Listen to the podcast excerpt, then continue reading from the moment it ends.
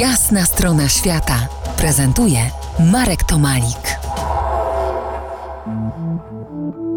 Gościem jasnej strony świata Mateusz Waligura, specjalista od wyczynowych wypraw w najbardziej odludne miejsca planety. Mateusz, rozmawialiśmy o Gobi, teraz polećmy do Australii.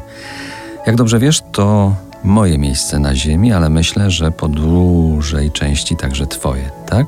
Byłem w Australii dwukrotnie. Te wizyty sprawiły, że, że w moim życiu zaszły naprawdę duże zmiany, więc z pełną odpowiedzialnością mogę stwierdzić, że tak, że Australia już na, na stałe wpisała się w, w mój życiorys i będę tam chciał jeszcze wrócić.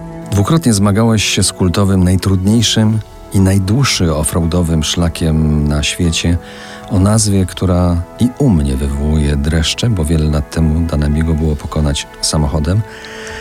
I jak dotąd była to wyprawa życia. Ty też mocno zapamiętałeś ten morderczy szlak. Opowiedz słuchaczom, co to za droga.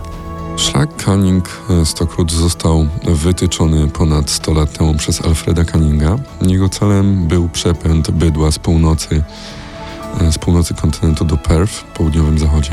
Niestety warunki panujące w australijskim buszu w tej części Australii okazały się na tyle trudne, że tego przepędu dokonano zaledwie kilka razy, a potem na wiele lat szlak popadł w zapomnienie. Po kilkudziesięciu latach ponownie zaczęto go pokonywać, yy, głównie samochodami terenowymi. Pierwszy raz próbowałeś pokonać ten szlak yy, razem ze swoją żoną Agnieszką. Utopiliście rowery i musieliście się wycofać. To był 0,1 dla na szlaku Canninga.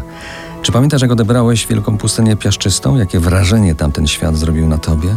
Ja jadąc do Australii miałem za sobą razem z Agnieszką bardzo długą, bo półtora roczną podróż rowerową przez Andy, przez Amerykę Południową.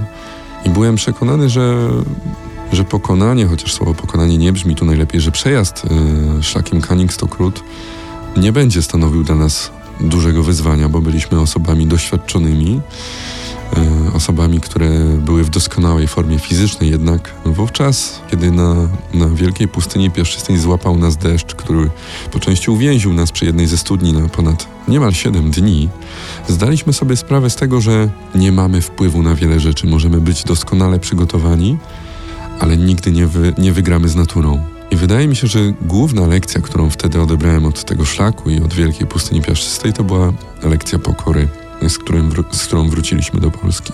Pozostaniemy jeszcze na szlaku Canninga, ale udamy się tam ponownie za kilkanaście minut. Zostańcie z nami po jasnej stronie świata.